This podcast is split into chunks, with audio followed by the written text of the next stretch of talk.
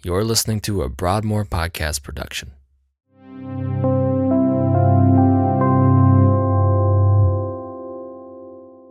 In today's message, Pastor Josh preaches on this second week of the Advent season as we focus on the theme of peace.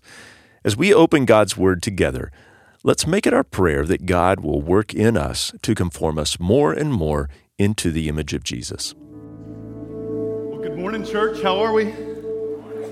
I am so thankful that you are here today. If you have your copy of God's Word, would you open to Isaiah chapter 1? Isaiah 1 is our text for today. Uh, it is long, and we will do much reading today, uh, but hopefully uh, the, the reading portion will go by fast, but hopefully uh, the understanding and application uh, will continue on as we continue on this side of eternity. My friends, we have made it to the most wonderful time of the year. Are you excited about Christmas time? Are you excited about the time where things, in theory, in theory, hear me out, slow down?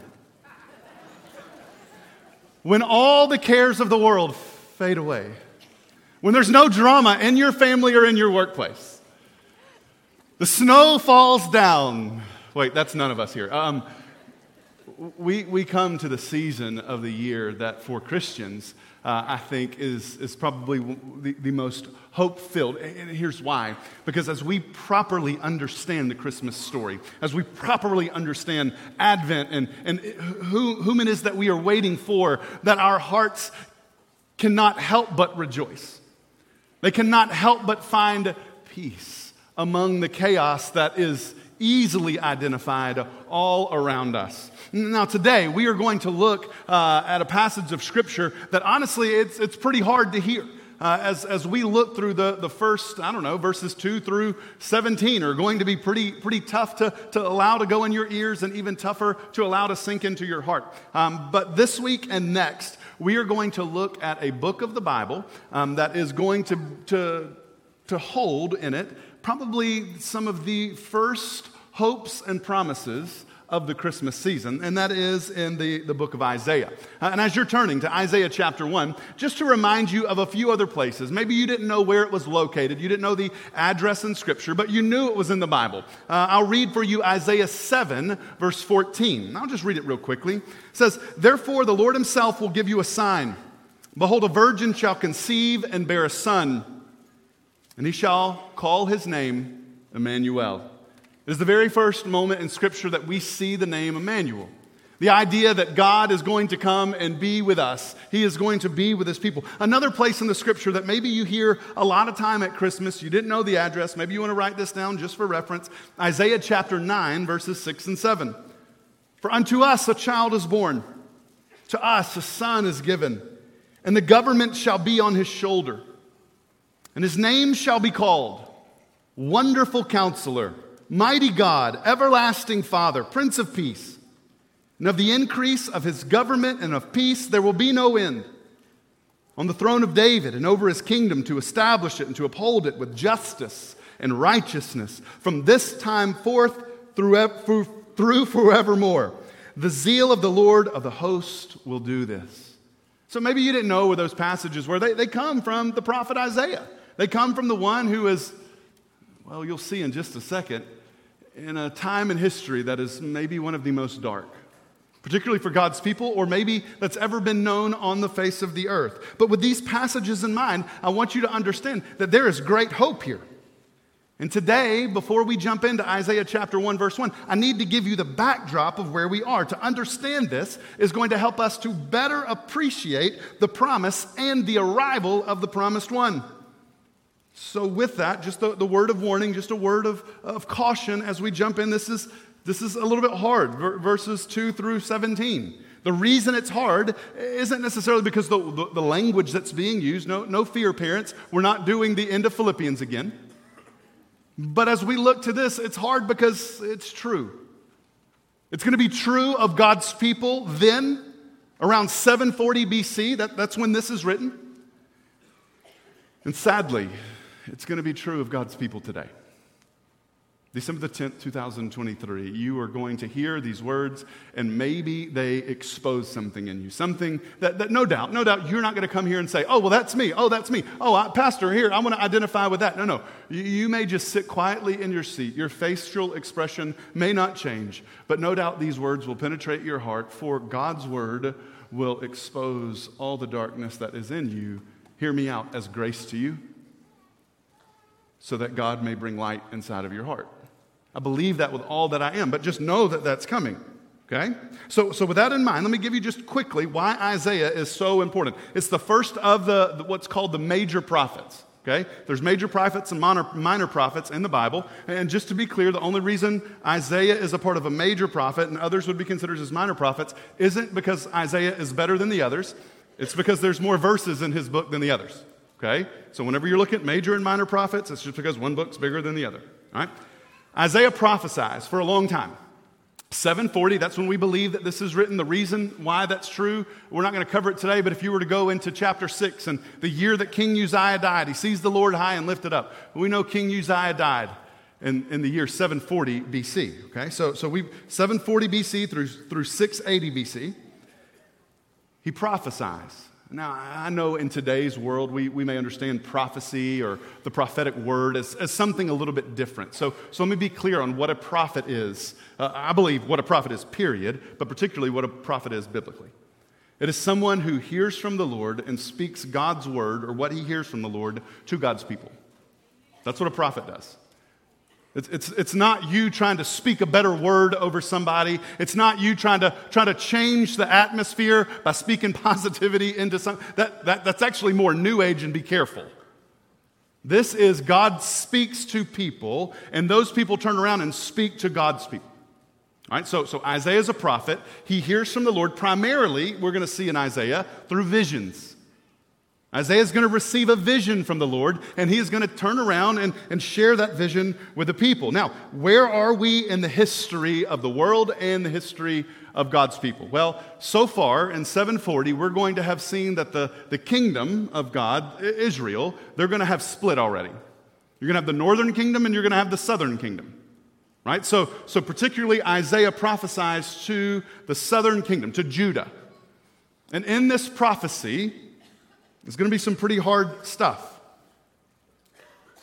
Because as you just heard, I told you in chapter 6, you're going you're gonna hear that King Uzziah dies. King Uzziah is, is um, mm, he is the mostly good king.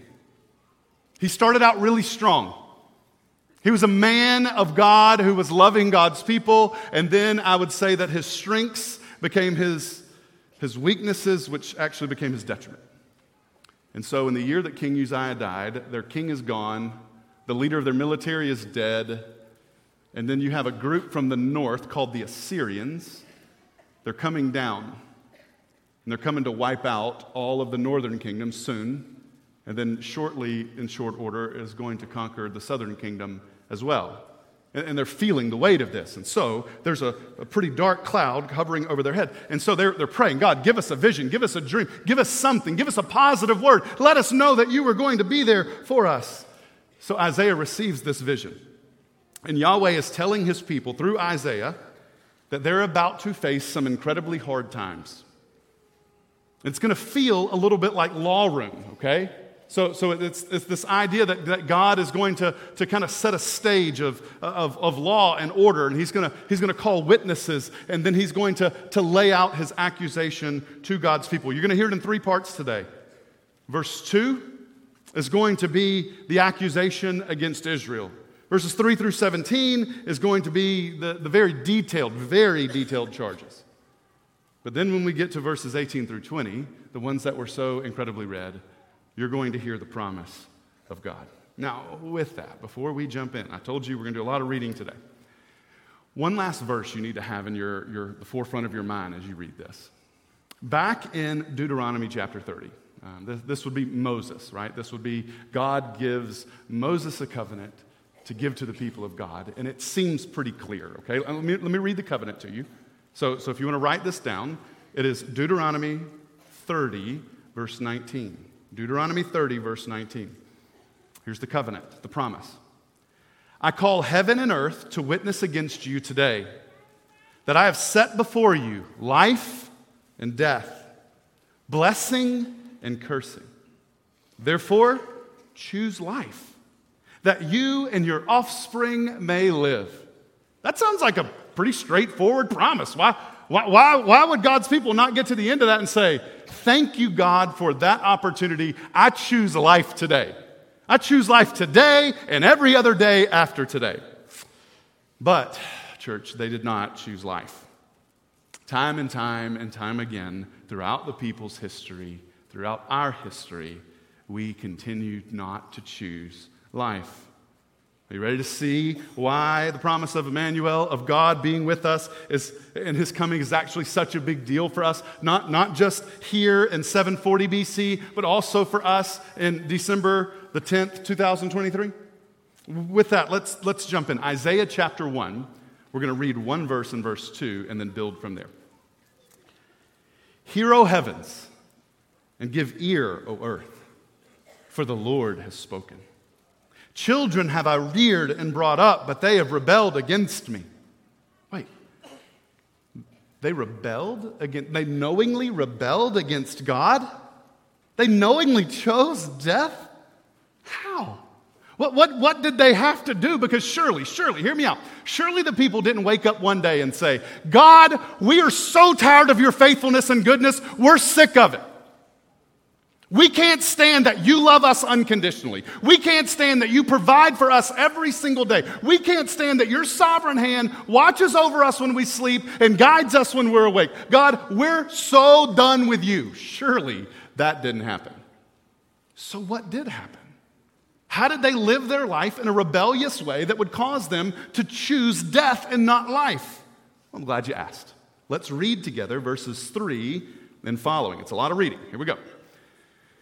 Here's what they did the ox knows its owner, the donkey its master's crib, but Israel does not know. My people don't understand. So, so just the, the very first thing, they know of God, but they don't know God. So, and he, he gives kind of a, an agricultural reference here says, says an animal, a dumb animal, an ox knows its owner, and, and a donkey its master's. And they, they, know who God is and what belongs to God, but evidently God's created, God, God's supremely created people, they don't know what an ox or a donkey knows. In verse 4 Oh, sinful nation, a people laden with iniquity, offspring of evildoers, children who deal corruptly. They've forsaken the Lord they have despised the Holy One of Israel. They are utterly estranged. Wait, wait, why, why would God's people do this? What was, what was wrong with them? What had happened to them that would cause them to turn on God who created them and loved them? What, what even caused them to forget who He is and His goodness that was in front of them every single day? All right, I want you to pay careful attention to verses 5 and 6 here, okay? Why will you still be struck down? Uh, God, through Isaiah, asked the people. Why do you continue to rebel? Why, why are you doing this? Here's the answer the whole head is sick, the whole heart is faint. From the sole of the foot even to the head, there is no soundness in it, but bruises and sores, listen to the vivid language, and raw wounds. They are not pressed out or bound up or softened with oil.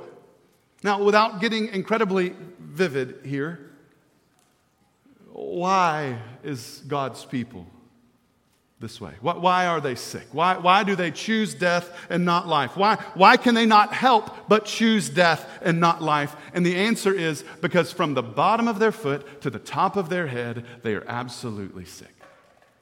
And again, before, before we jump into it, Isaiah is not speaking of some physical illness that you need to go to your doctor and get an antibiotic for. What he's speaking is, is this spiritual depravity that is in the heart of all mankind. And it's this idea that you're not just merely a little bit broken, you're not just a little bit off, but you are all the way, completely 100% depraved. That in our hearts we rebel against that. That is what we do apart from a new work being done in our heart.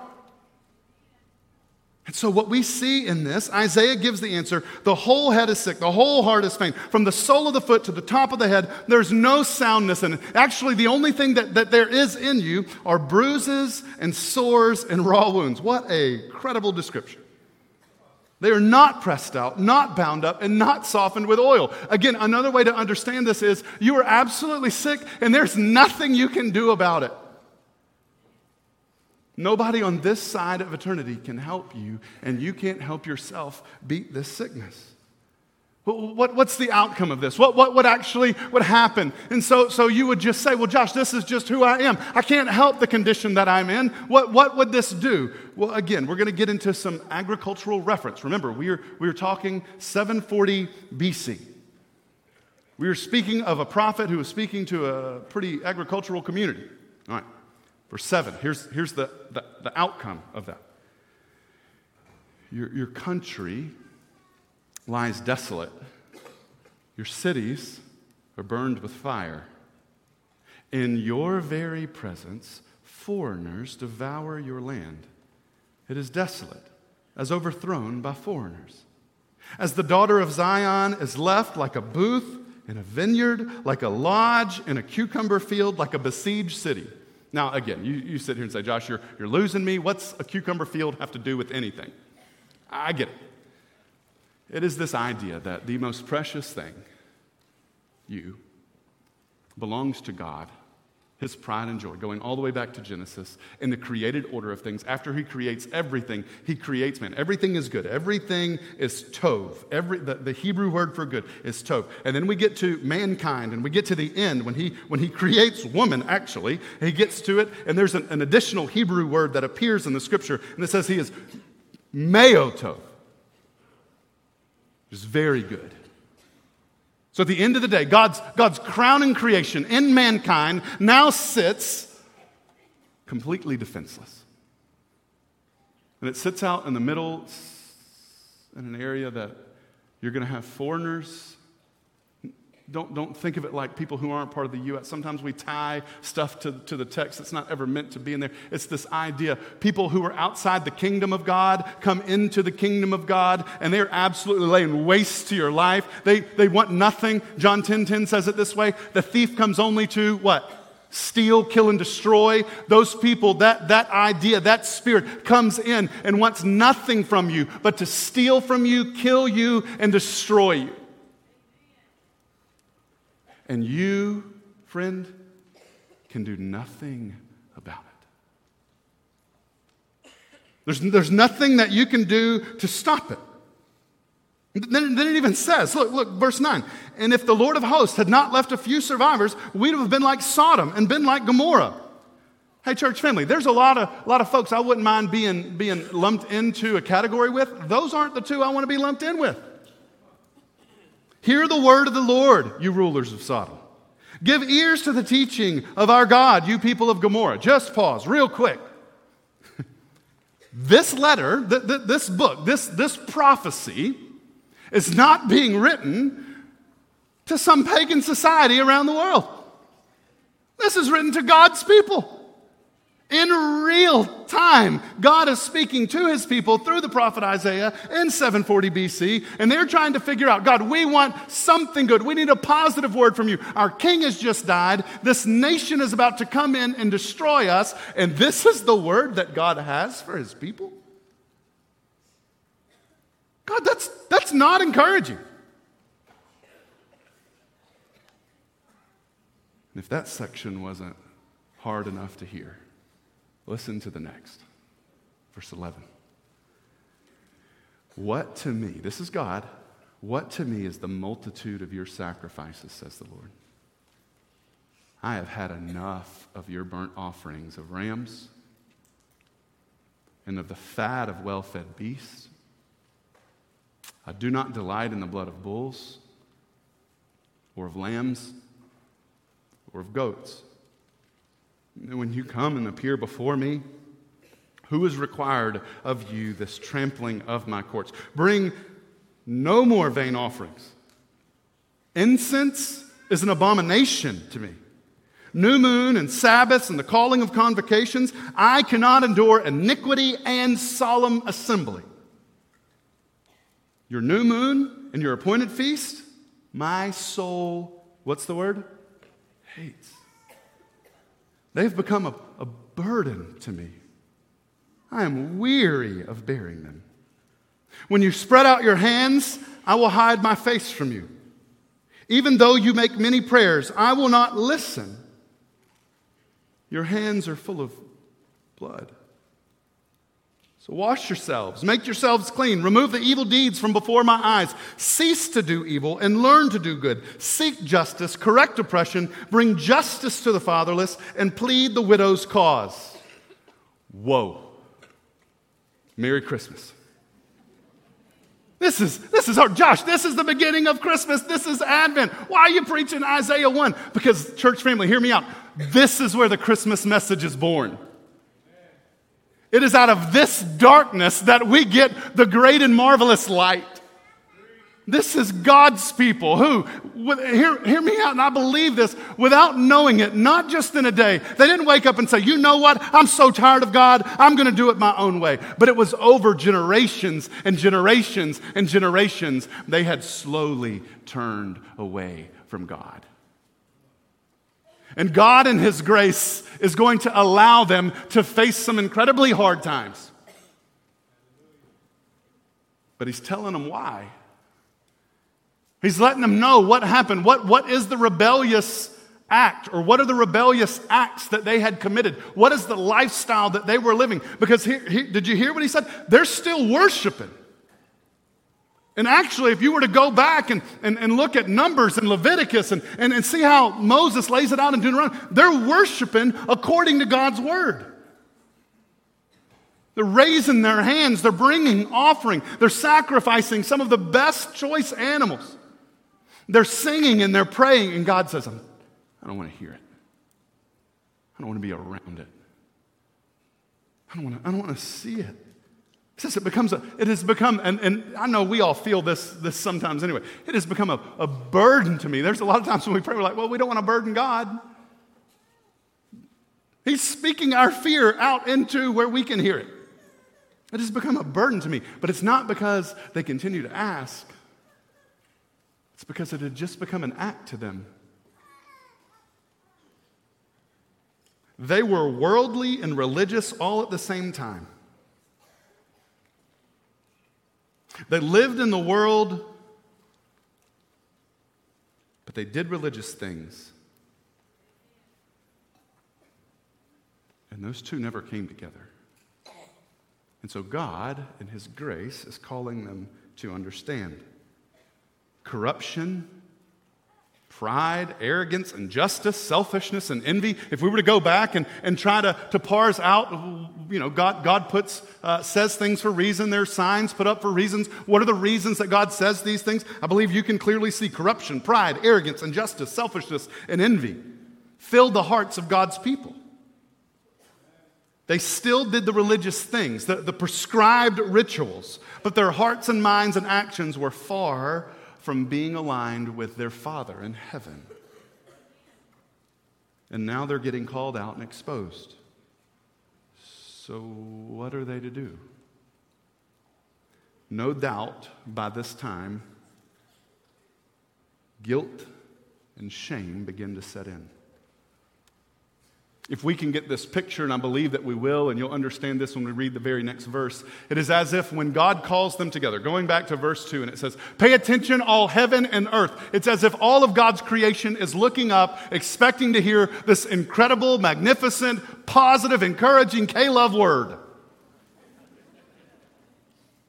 And they don't get that. And line after line after line after line after line, it is more exposure. They can't hide, they can't run. So, what do they do? They hang their heads in guilt and in despair. But look at verse 18. Here's the promise of the coming rescue God says, Come now and let us reason together, says the Lord. The, the picture here in the Hebrew. Come now, reason together. It is, it is as if God reaches down and picks a long face, uh, a, a, face that has, has hung low, and he takes the chin and he picks it up and he looks them in the eye. let us, let us reason. To, let, me, let me talk to you.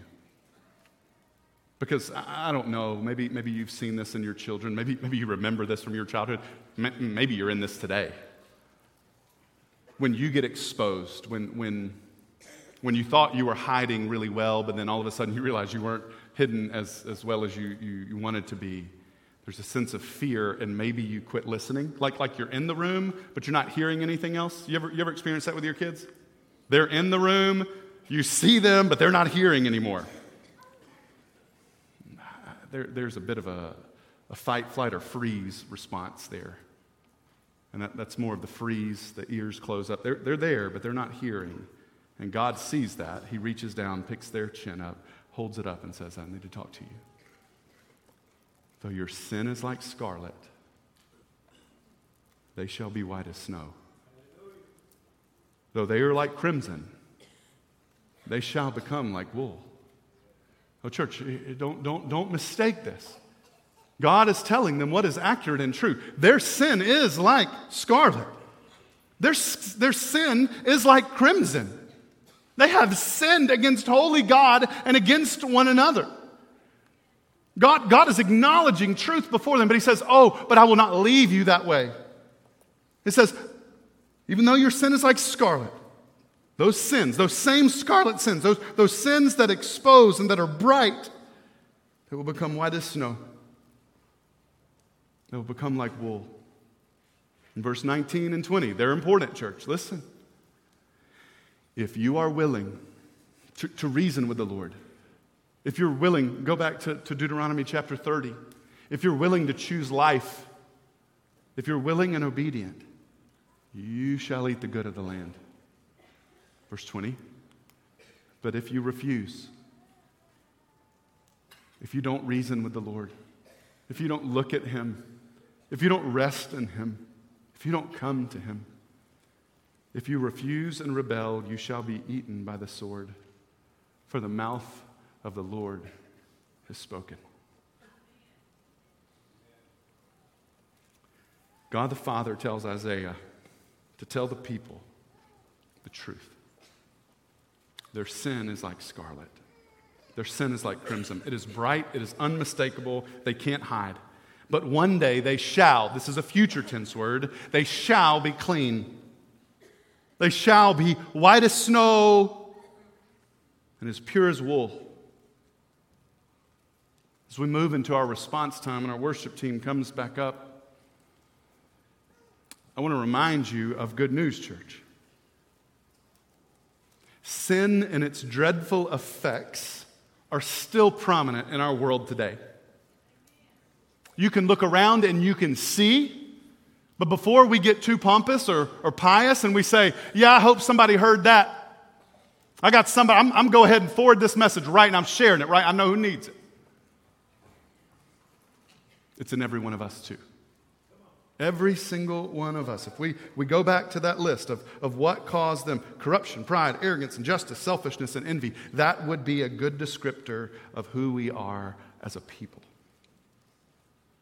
Sin and its dreadful effect is still prominent in our world today. But praise be to God for sending his son to free us from that sin do you remember one of the very first times that Jesus is, is walking, not, not, as a, not as a boy, not as a teenager, but, but as he has come into his ministry? And really, it's the first time that he and John the Baptist have an incredible interaction. And John the Baptist sees Jesus walking towards him.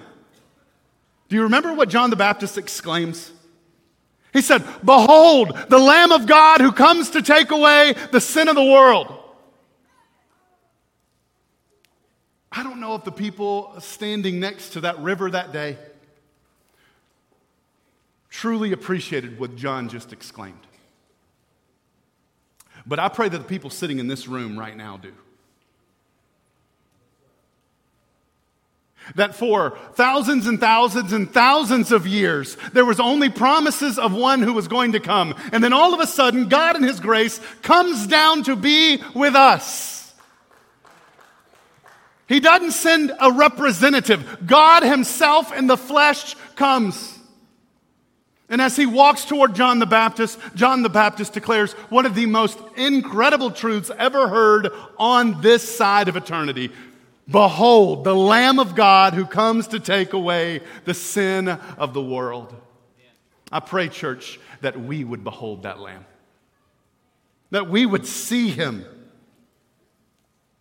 that we would trust him, that we would love him. I pray that this Christmas season we would behold our King, the promised one who has come to take away the sin of the world. As we end our time this morning, we're going to sing a special hymn together.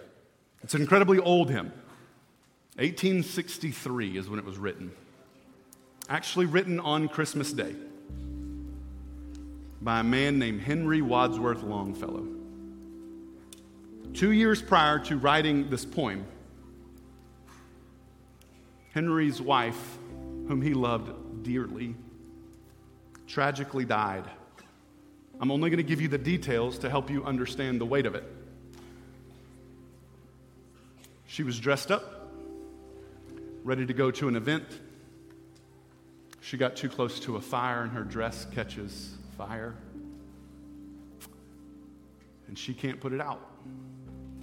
Henry's in the room with her. He tries to save his wife, but he can't. She passes away right in front of him. Two years continue on. As I told you, this hymn is written on Christmas Day, 1863. But in late November of that same year, right before that, they had a son named Charles. Charles was shot and almost killed fighting in the Battle of Mine Run in the U.S. Civil War. And on Christmas Day, 1863, this widowed 57 year old father of six whose son was hanging on to life, injured in war, that by all accounts tells us that Henry did not agree with,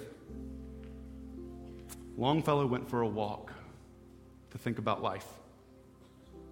And on his walk, he was nearing a church building. And the bells of that church started to ring, and he heard the church choir sing a song called Peace on Earth. And as the music of the bells and the words of the choir filled his ears, the thoughts of the world's injustice filled his heart and mind. All he could think of was violence and pain and sorrow. And so he goes home and he writes these words I heard the bells on Christmas Day. Their old familiar carols play. And wild and sweet, the words repeat of peace on earth, goodwill to men. And though as how the day had come, the belfries of all Christendom had rolled along the unbroken song of peace on earth, the goodwill to men. Probably the most famous line in this, and maybe a line that your heart resonates with this morning. And in despair, I bowed my head. There is no peace on earth, I said. For hate is strong and mocks the song of peace on earth, goodwill to men. I don't know if you've ever been there. Where you get to that point in your life where you've experienced much of what God is speaking to God's people through the prophet Isaiah. But Henry Wadsworth Longfellow was a follower of Jesus Christ. He loved the Lord and had done so for most of his life. And even in the depths of his greatest hurt, his heart was anchored in the person and the promise of Jesus Christ the Lord. So he wrote one more final verse. Then pealed the bells more loud and deep. God is not dead, nor does he sleep. The wrong shall fail, the right prevail, with peace on earth, goodwill to men. Church, praise God that that is still true today.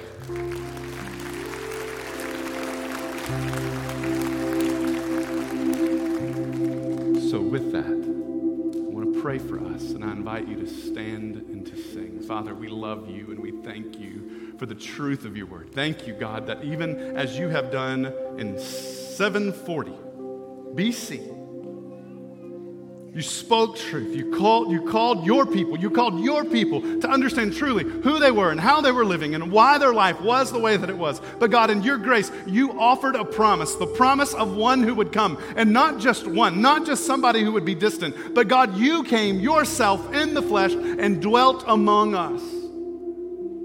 And so, Father, in this Christmas season, in this Advent season, we can't wait until we see you face to face again. For we are thankful for the first coming of the Lord Jesus, but we long for the second. For we know in that day there will be no more sickness and pain. There will be no more accusations or depictions of your people or any people like we read this morning. I would love to say, Father, that that was accurate of people thousands of years ago and not of us today. But, Father, as we are honest with you and one another, this is still who we can be.